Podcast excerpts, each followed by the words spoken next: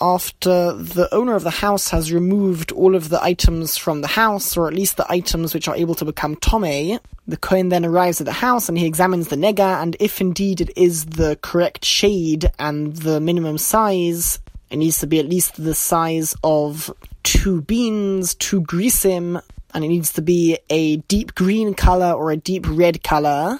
Then the Kohen would close the door and declare the nega to be a nega. And then the house will become Tomei. The Mishnah says, Umasgir, The Kohen doesn't return to his own house and then declare it to be a nega. There's a discussion as to whether the state of the house being Tomei comes as a result of the Kohen's declaration alone, or when the Kohen closes the door. But whatever that is referring to, that can't be done when the Kohen returns to his own house. And if the point is closing the door, then the Mishnah is discussing a case where he closes the door using a very long rope or using a messenger. That is not how it needs to be done. Neither can the Kohen stand inside the actual house, which has the nega, and declare it to be Tomei or close the door. Rather, he must stand by the entrance of that house that has the nega and close the door or declare it to be a nega. Shenamar, as the pasuk says, the yotza kohen abayis, the kohen should leave the house. He can't declare it to be a nega or close the door whilst he's still in the house. He needs to first leave the house. El pesach to the entrance of the house, the Hiskers Habayis Shivas Yomim, and he should close the door and declare the nega to be Tome and the house to be Tome for seven days. He needs to do that specifically at the entrance of the house. Uvob Sofa Shavua, and then he should return at the end of that week. Uvra'im Pasar, and check to see if the nega has spread, and if indeed it has spread, the tziva hakohen and the kohen should command and instruct, and following his instructions, v'chiltzu es ha'avonim asher nega anoga, they should remove the stones on which the nega has appeared, and throw them to a place outside of the city, to a tome place. That means somewhere where there is no concern that something which is pure will touch it and become tome. And the pasuk continues, They should take other stones and bring them in place of the original stones. The offer acher yikach and he should take other clay and plaster the house and stick the stones to the rest of the wall. Now, from the fact that the Torah says he needs to take other stones, we learn from there that he is not able to take stones from the other side of the house, of the same house, and bring them to this side to fill in that gap from where the stone was removed. And likewise, he can't take clay from the other side of the house and bring it to this side. And nor can he take limestone from any place because the Torah says that he has to use clay in order to stick these stones to the rest of the stones that are on the wall. In addition, the language of the posuk was velokhu avonim, that they should take stones and replace the stones that were there. We're using the plural. And we learn from there that achas tachas he can't bring one larger stone in order to replace the, stu- the two stones that were removed. And v'lo tachas achas, he also can't use very small stones in order to replace one of the stones that were removed.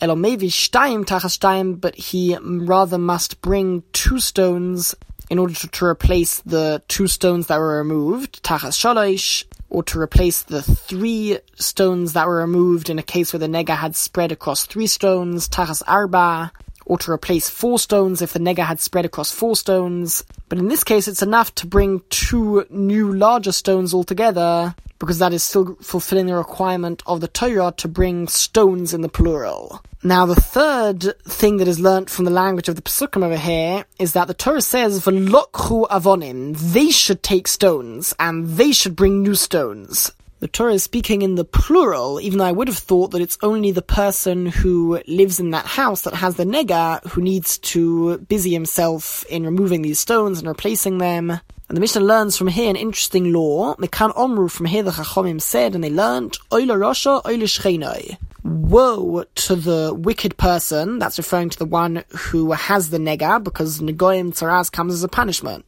But also woe to his neighbor, because it can be learnt from these psukim that Shnein Cholzin, both of them are obligated to together remove the stones, and Shneim Kaitzin, they are obligated to together scrape the clay off the clay that was in between these stones and the stones that remain in the wall, and Shneim and Avonim, both of them are obligated to bring the stones together. Not only the wicked person is punished, but also the one who lives in his vicinity is also obligated to a certain extent to take part. Possibly it could be he's considered to be partly responsible, he should look out for the spiritual welfare of his neighbor and try to prevent him from sinning. Be as it may, the Mishnah continues that the end of the psukim that we quoted earlier implies that the replastering and the putting of the new clay on these stones can be done alone, because that the Torah says in the singular. As the Mishnah now states, he alone is the one who needs to bring the new clay. Shneimar, as the pasuk says, "V'ofar acher yikach v'toches aboyes." he will take new other clay and plaster the house. Ein His friend, his neighbor, is not obligated to deal with the replastering and replacing of the clay on these new stones. Mishnah Zion, after they've removed the stones from the house, the, they wait another week, the door is closed, the house is considered to be Tome, and Bob So Shavua, the Kohen returns at the end of that second week, Veroim Chozar, and he checks to see whether the Nega has returned to that house. And if indeed it has, then now the Mishnah quotes the Pasuk in the Torah, V'nosat Tzetzabayis, he should demolish the house, Es Avonov, Es Eitzov, Es Akolafar Haboyes, its stones and its wood and all of the clay of the house, all of it needs to be taken down, and all of it should be taken outside of the city to a place which is impure, and there is no danger of anything that is pure from coming into contact with it and becoming tome. Now, the parak, the chapter ends off by defining what exactly is considered to be the spreading of the nega, which was really the cause of the stones having to be removed. That is the feature that deemed the nega as possible tzara'as. So how much does the nega need to spread in order for the stones to be removed? And then if the nega will return, it will be deemed as definite tzara'as and the whole house will need to be taken down. Hapisun hasomuch, if the nega spreads right next to it, which means that the same nega is expanding, kol shehu, then any amount is enough for it to be considered that the nega has spread. But if it is spreading at a distance, meaning a new nega develops in the same house, but it's not the same nega that is expanding, then kigris, it needs to be the size of a bean for it to be significant. And then all of the stones which have the negoim on will need to be removed. And the Mishnah ends off with regards to the nega returning after the stones have been removed. How large does that new nega need to be? The answer is it needs to be the minimum size of a regular nega, which is kishnegarisin, the size of two beans, which is the same size that the original nega had to be on the house, because that's the minimum size of a nega on a house. Mishnah Aleph. This parak, this chapter continues the topic of tzaras that appears on a house, and the Mishnah says that asara botimhain, which literally means there are ten houses, that means there are ten different outcomes and possible scenarios in a case where a nega appears on a house, and the Kohen declares it Tomei. he closes the door, he declares it Tomei for a week, and returns for an examination at the end of that week. From this point onwards, there are 10 different scenarios that could occur, and the Mishnah will go through the different laws in each of those cases. Hakeh Borishain, if at the end of the first week, when the Kohen returns for another examination of the house, the color of the nega has become duller. It's no longer the deep green or the deep red that it needs to be for it to be tzara'as. The or the second case is where the nega totally disappeared at the end of that first week. Kolfoy, he should scrape away the surface of the stones where the nega had been, or the nega is still there, just a duller form, v'hutahar, and the entire house will be considered pure from that moment onwards. Those are the first two cases. Third case, if at the end of the first week the nega remained exactly the same, it's still a deep green or a deep red color, and therefore the kohen ruled that it needs to be left for another week, And when he returned at the end of the second week, Hakehe Basheni, the nega was duller. It was no longer the deep color that it was until now. The holichloi, or it disappeared before the examination at the end of the second week. Kolfoi, he needs to scrape away the surface of that stone where the nega had been. However, since we have reached the second week, unlike all other Nugoim that disappear after two weeks, it's considered to be pure because it was never deemed or declared to be definite tzara'as. Over here, for the house to be pure, there is a certain procedure that needs to be gone through in order to purify the house. The Mishnah says, V'huton siporim, here requires the procedure which is done with two birds in order to purify the house. And in short, that procedure involves bringing two birds and filling up a cup with natural spring water. They would then slaughter one of the birds, and the blood from that bird would get mixed with the water. And then the owner of the house needs to take the other bird together with certain other substances that the Torah lists, such as a hyssop and a thread and a piece of cedar wood, and he dips those into that solution of blood and spring water, and he sprinkles that seven times towards the house. And then he sends away the bird which is still alive, and that procedure is what is necessary in order to purify the house. So, so far we have listed four possible scenarios. Continues the Mishnah. If the nega spreads when the kohen examines it at the end of the first week, then he needs to remove the stone that has the nega on it and remove any clay that is remaining there and then replace the stone and plaster it again with new clay. This is the procedure that was mentioned in the previous chapter. And then V'nosin Shavua, the Kohen will give it another week, and he'll return at the end of the second week for another examination. Chazar, if the nega has returned to the house, then Yinositz, the entire house needs to be demolished. That would be considered definite tzara'as. Lo Chazar, if the nega does not return at the end of the second week, and this is now the sixth scenario, then the house is pure. However, since we've reached the second week already, in order to purify the house, Ton Siporim, we require the procedure to be performed with the two birds as we described earlier. Scenario number seven, Omar Borishain, if the nega remained exactly the same at the end of the first week, it was still that same deep color, and so we had to wait, wait another week, and the Kohen returned at the end of the second week, Ufosa Basheni, and the nega had spread by the time the, the examination of the end of the second week arrived. In this case, once again, he needs to remove the stone that has the neg on it and get rid of all of the clay. And then when he comes to re- to replace the stones, he needs to replaster it with other clay. shavua. And Kohen gives it another week and returns at the end of the third week now. Chazar, if the nega had returned to the house, then Yonositz, the house needs to be demolished. Lo Chazar. Scenario number eight, if the nega did not return at the end of the third week now, then Ton Siparim, it requires the procedure of the two birds, and then the house would be purified. We're now out to scenario number nine. Omar Bozel there. if the nega remained exactly the same at the end of the first week and by the end of the second week. It's still that same deep red color. Since it is still the same nega, although nothing has changed, there is still a requirement to remove the stone that has the nega on it and to get rid of the clay and to replace it with other stones and replaster it, put other new clay onto the edges of that stone. Shavua, and we give it another week. And at the end of that third week, the Kohen examines the house. Chozar, if the nega has returned to the house, Yinositz, it needs to be demolished. Lo Chozar, if the nega has not returned to the house, then Ton Siporim, it requires the procedure with the birds, and then it would be fully purified. The Mishnah ends off by telling us that if at any of the, in any of the scenarios where the nega is no longer there, and therefore the house can be purified as long as the procedure with the two birds is carried out. So the Kohen already examined it at the end of the second week or the third week, and he sees that there is no nega there.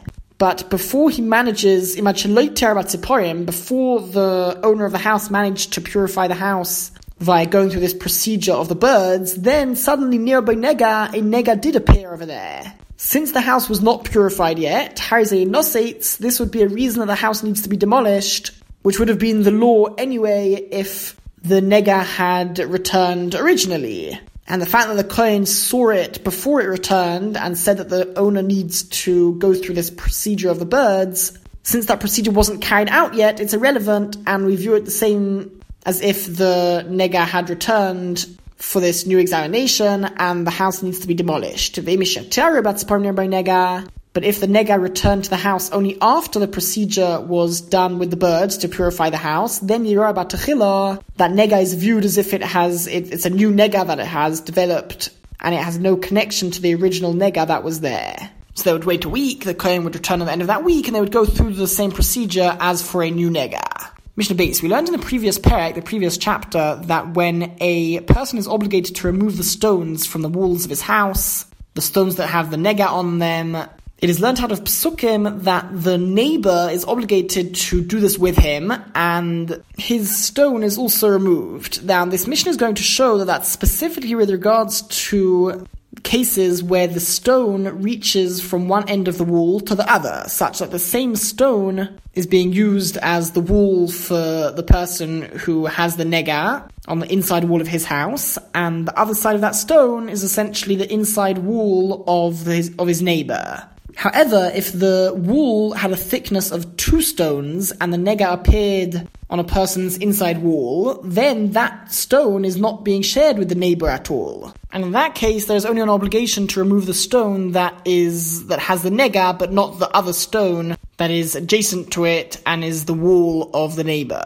Now, the Mishnah is talking of a case where the majority of the wall is made up of a thickness of two different stones. However, the cornerstones were much thicker, and that stone was essentially shared between the two neighbors.